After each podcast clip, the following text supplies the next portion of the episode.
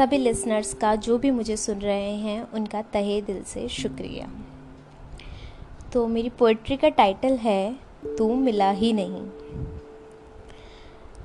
तो थोड़ा सा ब्रीफ इंट्रोडक्शन देना चाहूँगी about the poetry it's all about कि जब आप एक तरफा प्यार में होते हैं तो आप कैसे खुद से ही बातें करते हुए ये सोचते हैं कि अगर कभी आपका लवर आपसे मिला तो आप उसे क्या कहेंगे, कैसे कहेंगे? तो चलिए शुरू करते हैं। मुद्दतें हो गई, मुद्दतें हो गई तो मिला ही नहीं। मुद्दतें हो गई तो मिला ही नहीं। ये इश्क एक तरफा है, अब गिला भी नहीं। मुद्दतें हो गई तो मिला ही नहीं। ये इश्क एक तरफा है, अब गिला भी नहीं। जो मिले जो मिले कभी फुर्सत में मुझे, जो मिले कभी फुर्सत में मुझे सुना देंगे तन्हाई के किस्से तुझे।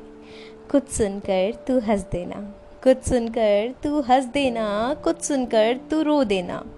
कुछ वक्त ही ठहरना बस मेरे साथ, कुछ वक्त ही ठहरना बस मेरे साथ, फिर वापस मुझको मुझमें कहीं खो देना। मुद्दतें हो गई, तू मिला ही नहीं। इश्क एक तरफा है, अब गिला भी नहीं। मुद्दतें हो गई तो मिला भी, मिला ही नहीं। Thank you everyone